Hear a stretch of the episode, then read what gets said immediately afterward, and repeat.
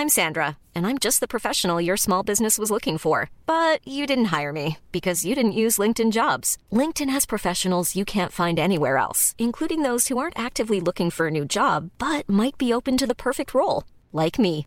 In a given month, over 70% of LinkedIn users don't visit other leading job sites. So if you're not looking on LinkedIn, you'll miss out on great candidates like Sandra. Start hiring professionals like a professional. Post your free job on linkedin.com/people today. Velkommen tilbage til episode 3 med Thor, som har rejst verden rundt, alle verdens lande på 10 år, uden brug af fly og uden at komme hjem. Hvis du ikke har hørt de første to afsnit eller episoder, så øh, anbefaler jeg eller vi, at du lige går tilbage og hører dem, fordi det er en lang sammenhængende historie. Velkommen til tredje afsnit med Thor. Ja. Og nu siger du Thor. Han hedder jo Torbjørn, men det er fordi, det er der ikke noget i, i verden, der kan finde ud af at sige. Så han kalder sig Thor. Ja, og hvis man vil rejse. finde ham på Instagram, er det Once Upon a Saga. Saga, ja. Og øhm, nogen, der jo også altid er med os, øh, når vi har rejst, ikke hele verden rundt, men dog trods alt alligevel rimelig meget derude, det er vores samarbejdspartner, teleselskabet 3, der har det her Three Like Home, som man kan bruge i over en tredjedel af verdens lande. Så det har vi haft meget glæde af derude. Men jeg synes også, det er værd at nævne, at man kan altså også bruge dem herhjemme. De er lige i en uvildig undersøgelse blevet kåret som Danmarks hurtigste 5G-netværk. Det fungerer simpelthen også upåklageligt herhjemme. Så tjek tre ud, både hvis du skal rejse, men også herhjemme, hvis du godt vil have ild i dit øh, netværk på den gode måde. Velkommen til, Børn i bagagen. Hvor vi, Pelle, Og Karoline Venegård rejser ud i verden med vores datter og kone. og deler det hele med jer. Velkommen ombord. Du rejser under den her overskrift med en ven, eller en fremmed af en ven, du ikke har mødt endnu. Altså netop det her med mennesker, du gerne ud og møde mennesker, og, og dermed jo også siger, at venskaber er vigtige, ja. mennesker er vigtige. Men du er også rejst væk fra venskaber, Ja. og fra din kæreste, hun er jo så med og sådan noget, men det kom jeg i hvert fald til at tænke over, og tænke sådan, shit, jeg tror også, jeg så teaseren til den der dokumentar, der kommer, hvor du også bare ligger og siger, fuck, hvad fanden laver jeg her? Og jeg synes, det var enormt ensomt også. Selvom jeg Ja. ved, du er ude og opleve, du er ude og møde, men du er også på vej hele tiden på en eller anden måde, at tænke, shit mand, hvad med konstanterne, eller de der, familien, da du var barn, I rejste ud til familien hele, hele tiden i, i Ja. Finland og på Falster. Hvad med det? Ja. Altså, øh, reglen, hovedreglen er jo nok, tommelfingerreglen vil jo nok være, at man siger lige så meget farvel, som man siger goddag. Og så, så, sådan er det jo, indtil man, man bosætter sig sammen med en. Så. Mm. Og jeg har mødt rigtig mange mennesker, men jeg har også skulle tage afsked med mange mennesker, og det, det synes jeg mange gange kan være hårdt. Især når man møder nogen, som man føler kemi med, hvor man føler, ja, altså er noget spændende, eller vi havde en super god samtale i går aftes, så jeg kunne godt tænke mig at udforske det her mere, og mm. hvis jeg havde boet her, så ville vi være bedste venner, og hvis jeg havde boet her, så ville jeg komme på den her café altid og evigt, og, og, sådan. og ud af det tigger, og man får sit visum, og man kan se, at at- så hvis du tilbringer to dage i hvert land i verden, så er det 400 dage. Så det er mere end et år af dit liv. Så to dages forsinkelse i hvert land på et projekt, hvor du besøger alle verdens lande, er et års forsinkelse, mere end et års forsinkelse. Ikke? Og, det, og det er man nødt til at have i baghovedet. Så når folk siger, jamen du kommer, nu det er torsdag i dag, vi er på lørdag, der er bryllup, og du har aldrig set bryllup, som vi holder bryllup, og det bliver så godt, og vi vil virkelig gerne have dig med. Og man står og men jeg har min busbillet og sådan noget. Ah, men du kommer jo måske aldrig tilbage hertil og sådan nogle ting. Bare lige to dage mere. Altså, det, er, det, er, en- det er en glidebane. Alle vil have, at du skal blive to dage mere. Ikke? Alle vil have, at jeg skal ikke arbejde Men- den her weekend, der kan jeg tage dig videre Ja. og sådan noget. Ikke? Om, om, det, det forstår jeg godt, det er jo også, men det er jo rejsens præmis. Det er rejsens præmis. Altså, jeg tænker også i forhold til, til din familie herhjemme, og venner Nå, herhjemme. Og, Ja, okay. Så hen over 10 år, ja. Hen over fire år, det synes jeg ikke, det var det store problem. Min familie har altid været meget opdelt. Med halvdelen i Finland og halvdelen i Danmark, og noget af det på Lolland og Falster, og jeg har boet et andet sted og så videre. Så man så hinanden, når man så hinanden. Så man har hinanden, når man har Og, hinanden. ja, præcis. Så i mit liv, der har jeg jo, de første fire år, der sad jeg ude i Vallensbæk og Greve, og så de næste otte år, der sad jeg over hele verden, ikke? Og, og koordinerede logistik, eller shipping, eller en eller anden form for ledelse. Og så kom jeg jo hjem, og så lejede jeg en bil, og så kørte jeg rundt og besøgte alle, og så havde jeg nogle historier, jeg kunne fortælle. Men folk var tilvendet, og jeg var i hvert fald tilvældet, det der, det der med, at man ser folk halvårligt, en gang om året, ja. eller hver andet år, eller lige når det passer ind. Så det synes jeg ikke var så svært. Så er det svært at holde venskaber hen over en længere periode, og især når folk er i en rivende udvikling. Når folk går fra ikke at have børn til at have børn, ikke? og måske karriereskifte, og måske begge dele på én gang, og skilsmisser, og nye partnere, og sygdom, og død, og depression, og stress, og sådan nogle ting, ikke? og man ikke er til stede, så kan det være svært. Men det er prisen. Alting har en pris. Det må man jo så gøre op med sig selv, om man er villig til at betale. Men der har du så også haft er blevet gift undervejs og sådan noget, så du har jo haft To den der gange. soulmate med på en eller anden måde. Ikke? Jamen, jeg tror, jeg havde ikke klaret mig igennem uden hende. Altså, hun har været en hjørnesten i alt det her. Hun var det også den, der har besøgt dig flest gange, ikke? Helt klart. Ja, 27 gange. 27 gange. Ja. Og der har også været venner ude at besøge dig. Det har du Og også, familie, ja. Og familie, ja. Ja. Så du har haft Og så har jeg noget. gjort mig en masse gode venskaber undervejs. Folk, Ja. ja. som jeg betragter som rigtig gode venner den dag i dag. Ja. Nu havde du de der mennesker øh, igennem din opvækst. Der var ham der med shipping, øh, ham med det tyskklingende navn. Her og, er René Friedrich. Ja, præcis. Og der var en sergeant, og der var alt muligt. Der sådan, Ja. er, er der et menneske derude, du har mødt, som har gjort en kæmpe forskel på samme måde? Der vil jeg fremhæve Maria, som er en polsk kvinde, der bor oppe i det nordøstlige Polen i Suwalki. Og øh, her er vi helt tilbage i starten af det hele. Ikke? Jeg forlod Danmark den 10. oktober 2013, og projektet startede kl. 10.10, så det var 10.10.10.10. Og så var jeg jo hen over grænsen samme dag til Tyskland og afsted. Og jeg var nok i Polen i slutningen af november, øh, måske starten af december, noget i den stil. Og øh, jeg var i Warszawa i noget tid og forsøgte at få visum til Rusland, som jeg synes tog en evighed. Og da jeg så endelig havde det, så var jeg på vej til Litauen. Og så fra Litauen skulle jeg tage et tog til Minsk i Hvide Rusland, og så derfra til Moskva i Rusland og så videre. Så det var min logistikplan. Men jeg kunne ikke nå det, det var om aftenen. Og så var der den her by, der hedder Suwalki, der ligger oppe i det nordøstlige Polen, tæt på Litauen. Jeg tænkte, der sover jeg i nat. Og jeg finder ingenting, når jeg søger på nettet. Og det hostel, jeg bor på, siger, at vi kan prøve på polsk, og det gjorde de. Så kom de tilbage til mig med en seddel og sagde, her navn og adresse og telefonnummer. Han lød ubehagelig, men du skal have lige penge med, og du skal jo kun tilbringe en nat der. Så det går nok alt sammen, men han lød ikke som en særlig rar person. Han lød, som om han havde noget temperament. Men så har du et sted i nat, og så kan du bare komme videre. Vi tror ikke, der er noget farligt. Og sådan. Du, det skal nok gå alt sammen. Og så hopper jeg på et tog, og så tre timer senere, så ankommer jeg til stationen i Suwalki, uden et SIM-kort. Jeg har ikke noget SIM-kort, så jeg skal finde noget wifi, hvis jeg skal finde ud af noget med Google Maps og sådan noget. Og det havde jeg ikke lige gjort på forhånd. Så jeg ankommer, det er vinter, der er ikke nogen blade i træerne, det sner en lille smule, der er sne overalt på bilerne, på tagene, på gaderne og sådan. Og der er ingen mennesker, der er ingen, jeg kan spørge mig, og der er ikke nogen butikker, der er ikke noget som helst, som jeg ligesom kan bruge til noget. Der er ingen pejlemærker, at en kirke eller noget, der viser, at det kunne være midten, at der der er mere liv i den her retning. Så jeg står bare og tænker, at jeg vælger en retning. Og så går jeg i en vilkårlig retning, og jeg går i 15 minutter uden at møde nogen mennesker. Der er ikke nogen biler, der passerer mig. Jeg er helt alene på gaden her. Så står jeg i T-kryds og kigger ned ad en gade, sådan en parcelhusgade med nogle haver, nogle parkerede biler og nogle hus. Og der er bare ikke et øje, og jeg står bare der i sneen med min taske og min hat og mit skæg og kigger ud i det her og tænker, okay, altså, jeg, måske finder jeg det her om, om et kvarter, måske om to timer, men jeg aner ikke, hvor pokker den her adresse er, men det, det skal være her et eller andet sted. Og så er der en dør, der åbner sig fra toppen af en trappe, og der kommer sådan en lys ud bag den her kvinde og det hele. Lys og barme. Og, øh, og så løber jeg over til hende med min store taske på ryggen, og går, står for neden af den her trappe og kigger op på hende. Hun står og kigger på mig og tænker, hvad laver ham her? Jeg siger så, hej, hej, taler du engelsk? Og hun siger, ja, hun var faktisk engelsklærerinde. Jeg siger, nå, det var heldigt. Hvad, hvad, øh, jeg skal finde den her adresse, kan du hjælpe mig? Hun siger, hvad laver du her?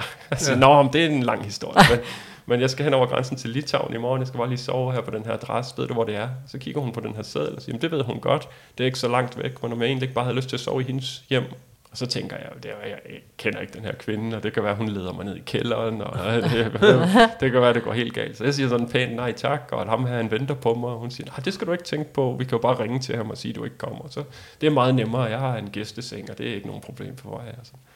Og så tænker jeg for første gang, at jeg skal ud og besøge stort set alle verdens lande. Nu havde jeg allerede besøgt Du er lige i nogle, gang. Ja, lige jeg var lidt sådan lige i gang, ikke? og jeg skulle måske nok være lidt mere åben over for de her muligheder, og hun ser jo ikke farlig ud, og hende kan jeg nok godt bero mig lidt på, og sådan. Så jeg ender op med at sige ja, hun siger fint, og hun var så kommet ud fra flytbilen, fordi der var en storm, der blæste hen over Europa, hun var bange for, at der var nogle træer, der ville falde ned over hendes bil. Så hun flytter lige bilen, og så går vi indenfor, og jeg sparker mine støvler af, og hun går ind i køkkenet. Og jeg følger efter hende, og så siger hun, hvad er du sulten? Skal jeg lave noget mad til dig? Og siger, nej, nej, jeg er ikke sulten, og min mave er så... og siger han, du er rejsende, du må være sulten. Jeg laver lige noget hurtigt til dig. Og siger, det behøver du ikke. Jamen, det gør jeg ikke. Så laver hun lidt røræg og, og nogle pølser til mig. Og sådan.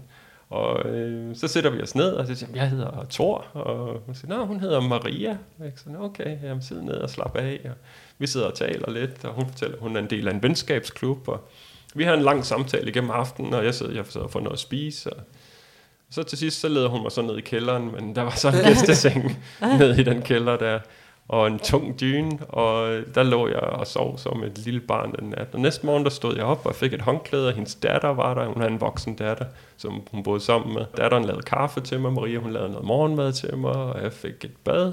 Og så blev, fik hun lige øhm, det her sne af bilen, hvad kalder man det, sådan ligesom vifte det der Ja. sne af bilen.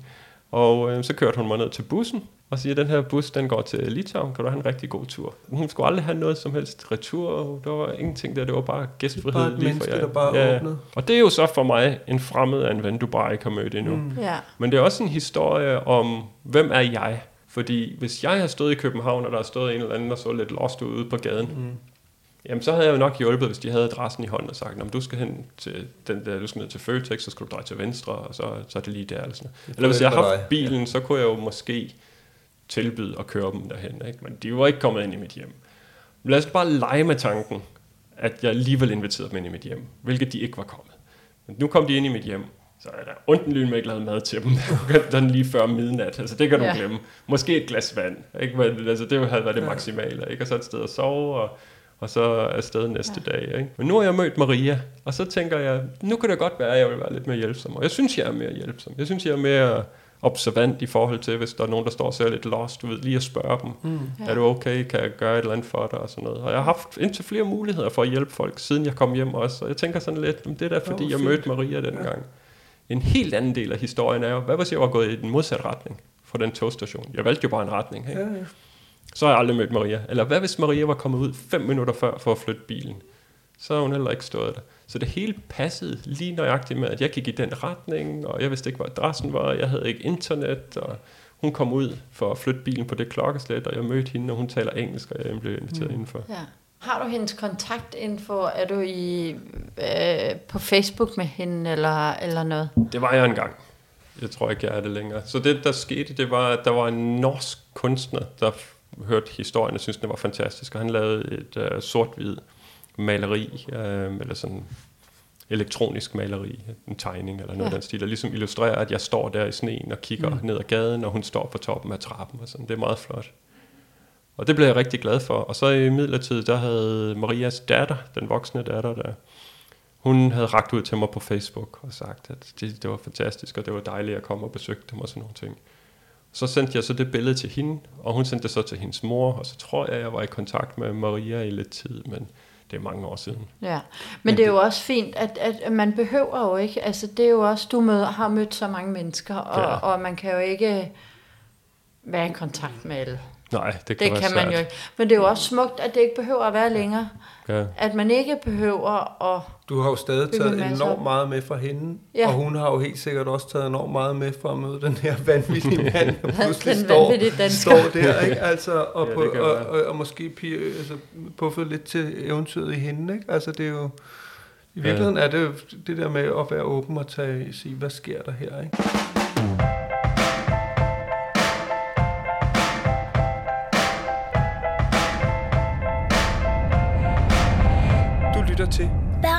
Bagagen. Jeg vil gerne lige spørge, øh, du blev gift med Le to gange. Det Ja. ene var på Mount Kenya.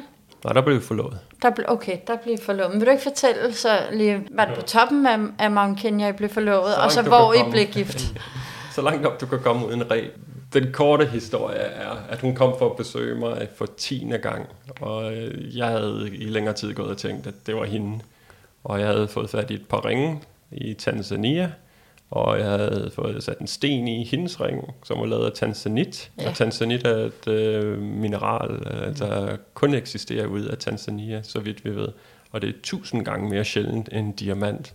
Og hårdheden er ikke nær så meget som diamant, men det er en meget smuk sten, som er sådan lidt violet, øh, blålig, alt efter hvordan man drejer den. Så jeg tænkte en speciel sten til en speciel kvinde og sådan.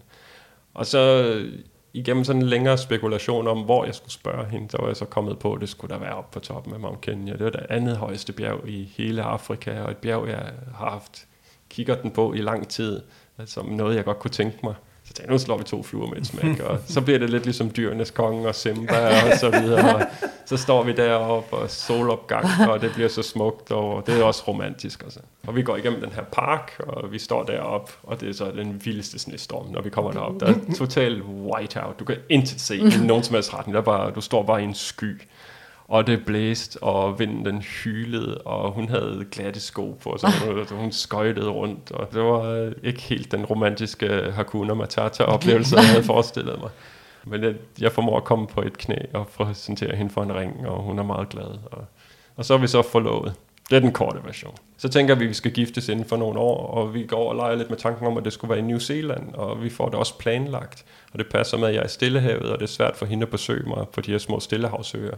Men New Zealand er ret let at rejse til fra Danmark. Og øh, New Zealand er også meget liberal i forhold til, hvor let det er at blive gift der. Så, som dansker i hvert fald. Så det har vi fundet et sted, og der var nogle danskere dernede, som ville hjælpe og støtte op med det, og det gik vi og planlagde. Og så ramte pandemien, og jeg blev fanget i Hongkong, og der var jeg jo så i to år. Ikke? Og Hongkong var meget lukket meget, meget lukket, især i forhold til liberale Danmark, som var det første land i verden, som kom ud af pandemien ikke, og normaliseret. Så Hongkong var jo så i den anden ende, hvor mm. det hele bare blev ved med ja. at være lukket i rigtig lang tid. Så hun kunne ikke komme til Hongkong, og jeg havde ikke set hende i Stillehavet, fordi det var besværligt, så jeg havde ikke set hende i lang tid.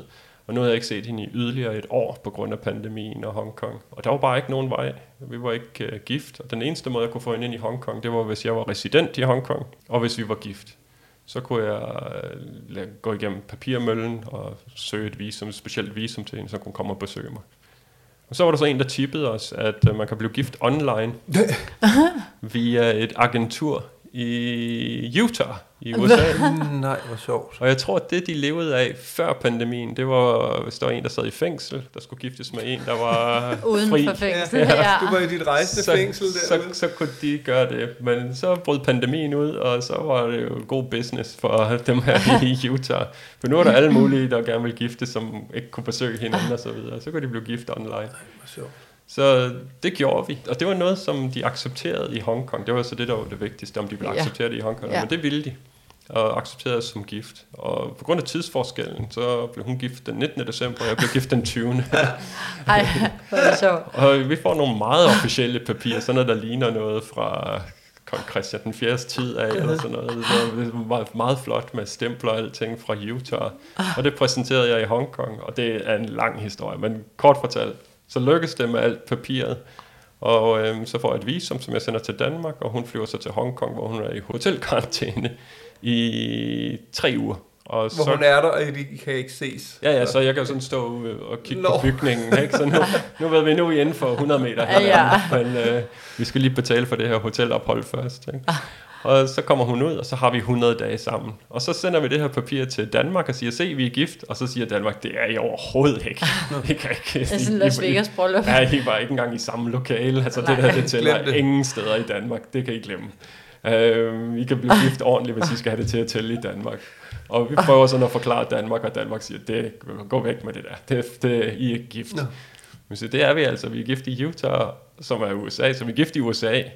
Og så er vi gift i Hongkong, som jo så er Kina. Så er vi gift i Kina. Så vi er gift i de to mægtigste lande i verden. men ikke Danmark. Men ikke Danmark.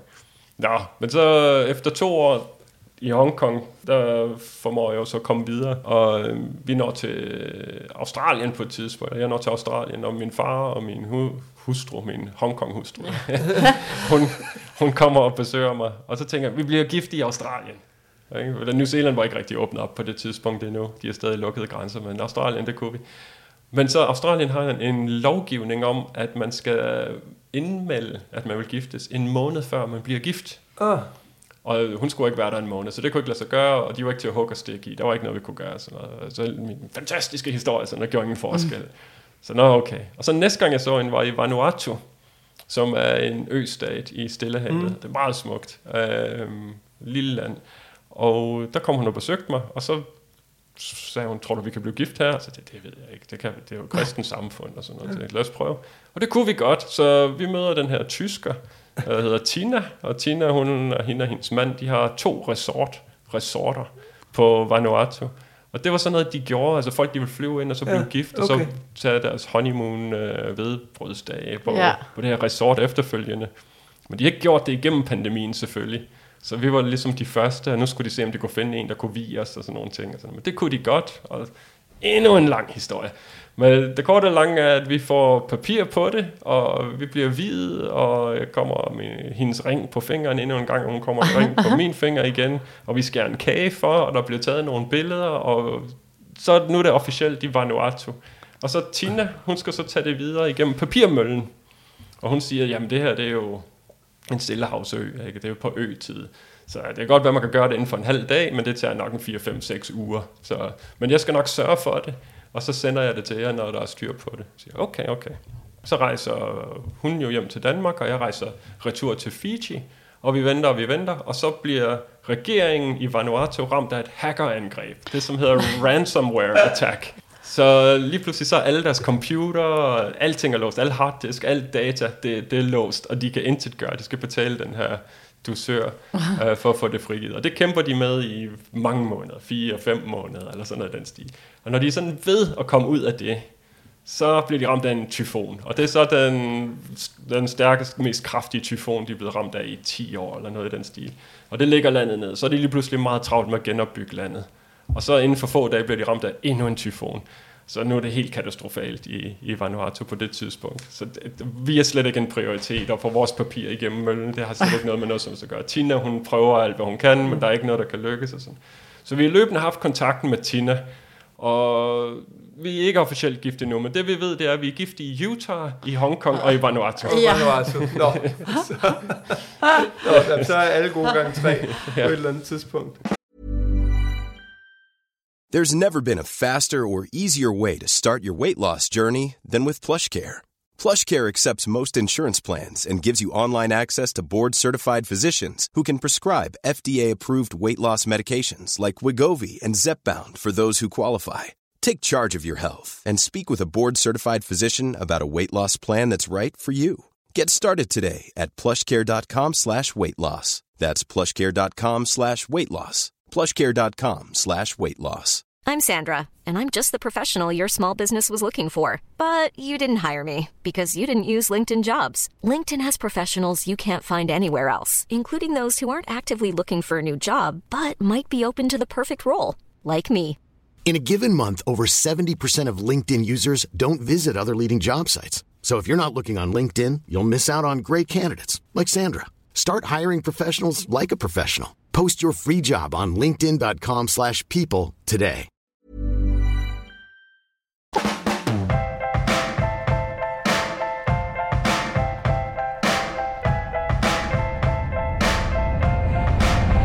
Du lytter til, Børn i bagagen. hvis du skulle rejse tilbage til et sted, Ja. hvor vil du så tage hen? Lige nu nok Hongkong. Jeg føler mig mere tilknyttet til Hongkong end de fleste steder i verden. Jeg har haft en dagligdag kørende. Jeg var to år i Hongkong. Jeg kender ja. Hongkong langt bedre, end jeg kender København. Jeg har venner, og jeg har nok en bedre forståelse for Hongkong rent kulturelt, og hvor de er, hvor de befinder sig i den tid, vi lever i nu, end jeg har i København. Altså, jeg går rundt som turist i København og kigger på folk, og kigger på ting, som har ændret sig igennem de sidste 10 år. Det føles, føles som om, jeg har været i koma i 10 år. ja. altså, der er så meget, der har ændret sig her ja. i byen. Så, så det tager nok noget tid, inden København føles som hjem. Så det er fordi, det føles hjemme. Ja, helt sikkert. Hvis du skulle på ferie, hvor vil du så tage hen? Åh, kommer lidt an på årstiden, men jeg kunne godt tænke mig at udforske Mongoliet lidt mere. Øh, Det er et stort land, og øh, da jeg var der, der gik, jeg havde en plan, og det fejlede, og det hele blev meget byråkratisk, og gik jo bare op i byråkrati og logistik. Og øh, jeg så meget lidt, og fik meget lidt af en kulturel oplevelse, øh, og meget lidt føling med, hvad landet egentlig er, og fik sådan en rimelig god føling med, hvad storbyen kan være mm. øh, i løbet af nogle få dage. Men ellers så Etiopien er jo bare altid en favorit. Altså Etiopien er et fantastisk land. Hvorfor? Med, det er det mest bjergerige land i Afrika. Det er et stort land. Det er et landlåst land. De har ikke nogen kystlinje. De har de her tusse gamle saltminer, som du kan ikke se enden på dem. Det er ligesom at stå og kigge ud over havet, så du står ude på lidt Nej, ligesom, eller. Bolivia på den måde der, men, men hvor de har hakket salt ud af det, og de siger, at det er 800 meter dybt, og du kan ikke se enden, det går ud over horisonten, ikke? så der er meget salt. De har, måske er det det mest lavliggende område på jorden. Jeg er lidt i tvivl om det er Etiopien, eller om det er måske Djibouti. Eller.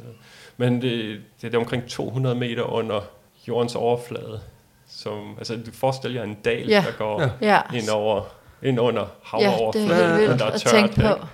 Og det føles jo som en gryde der. De har alverdens forskellige stammer og ja. kulturer, der eksisterer, men de har også moderne byliv og metro og natklubber, og der, synes, deres mad er god, og de har deres helt egen kultur. Så de, deres kultur, den deler de med Eritrea, og så ingen andre. Altså, de er jo de er bare helt deres eget.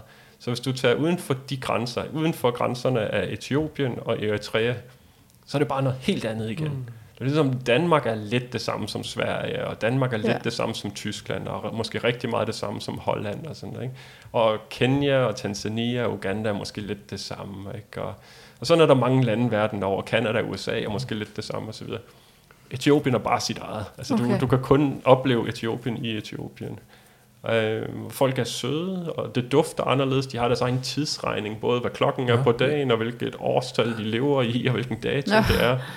De er fremme i skoene. Nogle af de første kirker i verden er bygget i øh, Etiopien, fordi at da kristendommen var i sin spæde start, og at de alle sammen var på flugt, der fik de lov til at, at, at bosætte sig i Etiopien.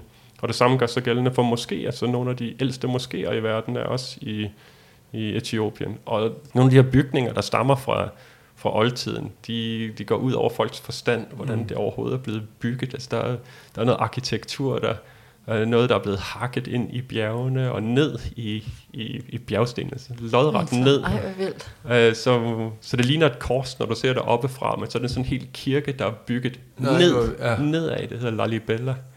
At, hvis man begynder at lave nogle beregninger på, hvor lang tid med de værktøjer, de havde til rådighed for 800 eller 1000 år siden, så siger de, at det skulle tage 25.000 år at bygge det, Ja. eller noget i den stil. Altså, det, det kan slet ikke, hvordan har de gjort det her? De siger jo selv, at de fik jo hjælp fra højere magter og Ja, den slags ja, ja. ting. Det er et meget, meget spændende land. Men jeg vil gerne se Påskeøen, jeg vil gerne se Galapagos, jeg vil gerne til Antarktis. Øh, Og så den- der er stadig uberørt land derude, du skal. Ja, der er masser af steder, jeg ikke har været. Øh, Forskellen på at rejse nu er, at nu er jeg fri. Mm. Ja. I, i, I knap 10 år, der har jeg været fanget af nogle dogmer og af en liste. Og en liste, der gradvist blev kortere og kortere, men meget langsomt blev kortere og kortere. Og øh, det var et selvskabt fængsel. Og, og jeg havde sad med nøglen, og jeg kunne til enhver tid Ja. ja. gå ud af cellen, men det havde nogle konsekvenser. Og sådan har jeg virkelig følt det. Nu er jeg fri, så hvis jeg har lyst til at tage et sted hen, så kan jeg jo så gøre det, så længe jeg har pengene til det, og, Ja. og min hustrus Ja. ja. velsignelse. Ja. Det er klart. Nu ved jeg, at du sagde jo ikke endnu med børn. Vil du gerne have børn? Ja, det vil vi gerne. Vi, vi taler om det, øh, og vi har talt om det igennem flere år nu. Det har selvfølgelig været svært i kraft af, at jeg har set en hver fjerde, femte måned, og sådan, Ja. og set en nogle uger gangen, og så lige med timing og den slags mm. ting. Men det er også blevet sværere med årene. Jeg var 34, da jeg forlod Danmark, og jeg er 44 nu. Ja. Mine forældre var 65, og de er 75 nu. Og Le, hun var 30, og hun er stadig 30, fordi sådan fungerer den slags ting. Ja, ja, ikke? ja, det er det. Men øh, vi ved alle sammen, Ja. hvordan det ser ud sådan rent realistisk. Og hun er så lægeuddannet, så hun kan jo så statistikkerne Ja, også, okay. og, og så er der så hele det element bygget ind i det. Kan det lade sig gøre? Det, ja, selvfølgelig kan det det, eller måske mm. kan det ikke, vi ved Ja. det ikke. Men, Det er ikke- det er men hvis du nu bliver far, Ja. hvad vil du så gerne vise dit barn? Er der et sted, du gerne vil tage dit barn hen? Jamen, det bliver den hårdeste opvækst, noget barn nogensinde har oplevet. Hvis det her barn siger, jeg er sulten, så vil jeg sige, sult! Har du nogensinde prøvet at gå fire dage uden mad? Altså, jeg fryser. Det er jo ikke koldt det her, nu skal jeg fortælle dig om den gang, jeg var i Ulan Batar på vinterhalvåret. Ja, ja. Så jeg har været i alle ekstremer, og jeg vil slet ikke, Ja. ja. jeg, vil overhovedet ikke høre på noget piveri af nogen som helst der. Nej, det vil være fantastisk at kunne give noget af alt det, jeg har lært, eller noget af det, jeg har oplevet mm. videre. Men skulle, skal dit barn ud i verden så? Ja, så absolut. Det skal ja. alle folk. Det er en fejl ikke at tage ud i verden. Mm. Du, selvfølgelig har du din konventionelle uddannelse, du går i skole, og du får nogle karakterer, og du får et eller andet bevis, som du kan gå ud og få et arbejde med. Men der er en uddannelse ud over det, og det er livet, og, og det liv, det, der lærer du noget hurtigere, når du forlader de trygge rammer. Så ja. det er derude, man får lov til at mødes med folk og udveksle idéer og se ting for første gang og åbne sit sind på en helt anden måde. Det er sjovt. Jeg tror også, jeg kan tror måske, jeg hørte dig udtalt på et tidspunkt, hvor du sagde, folk under 25, de ja. spørger aldrig om, hvorfor. Nej. Det er bare ja. sådan, ja, selvfølgelig ikke. Og, ja. og resten, det er sådan, hvorfor gør du det ikke? Ja. Og det er, det er så befriende at tale med en, der, der bare gør det. Ja. Det er, Jeg, ville jo synes, det kunne være utroligt at, at have et barn, eller have to børn, og så finde ud af, hvordan man reparerer en firehjulstrækker, og så køre ud i, i verden i den, og, og så tage skolebøgerne med, og så få en sådan oplevelse ud i verden på den vis. Ja. Men altså, det, det kan man jo sige, så længe man ikke har børn, så kan man finde ud af, hvor svært det er bare at tage en tur i parken. Altså, jo, men ved du hvad, det skal sgu egentlig heller ikke holde en tilbage. Man får et lidt andet forhold til, til sådan risikovurderinger og sådan Ja, noget, selvfølgelig. men, men øh, og så alligevel, de skal fandme også opleve, hvad verden kan. Ja, men det synes jeg da i den grad. Ja, ikke? Og det er også synd, når man ser børn, der vokser op i en lejlighed et sted, der er allergisk over for alting, kontra dem, der har været ude og rulle i mudder og Ja. ude og Ja, være udsat for lidt forskelligt. ja. Men øh, og slutligt, altså vores, jeg tror vores datter, hun har jo været i hvad, 6-27 lande nu eller sådan noget, ikke? Hun er syv, Ja, og der kan vi så også tage pandemien fra. Så hun har også rejst en del. Men så hørte hun jo om dig, ja. og hun vil gerne have en autograf. ja. Jamen, det skal hun hun have. synes, du er så sej. Ja. Jamen, det får hun. Det Ja. får hun. Hun har heller ikke øh, mange øh, forbilleder. Det har hun. Vi var lige på Smukfest, hvor hun mødte alle mulige. Anders Mattesen Ja. og Rasmus Sebak og alt sådan noget. Hun har aldrig spurgt en autograf før, du den første. Ja. Ja, Så- simpelthen. Så Det hun, skal vi lige have hun en, er en lille eventyr. Det er hun. Hun Ja. elsker at komme ud og opleve verden. Og, Der er i hvert fald nogle forældre, der Ja. bliver, bliver glade og stolte over, når det er dig, hun vil have det fra. Ja, ja. det. Ja. Jamen, det er jeg også selv glad for. Så det skal vi lige Ja. have, inden vi går. Men tusind, tusind tak. ja, tak Thor. Det er min fornøjelse. Sikke Vi har rejse. glædet os sådan, Ja. ja. og det, altså, vi kunne godt have fortsat i mange flere timer. Ja. Ej, men, men jeg synes også, altså, der kommer den der dokumentar, og jeg glæder mig sindssygt meget til at se det, og læse meget mere på din blog og sådan noget, fordi rejsen er jo dokumenteret, men det der med også at høre om din egen vej frem til dig, så Ja. det har været virkelig Og fedt. der kommer en bog, som I kan begynde at se frem til Fedt. os. Jamen Ja. altså, det vil vi gøre. Ja, Ej, hvor har det været fedt. ja. Jamen, tak fordi I kom. Det er en kæmpe... Tak fordi Tak for jeres spørgsmål.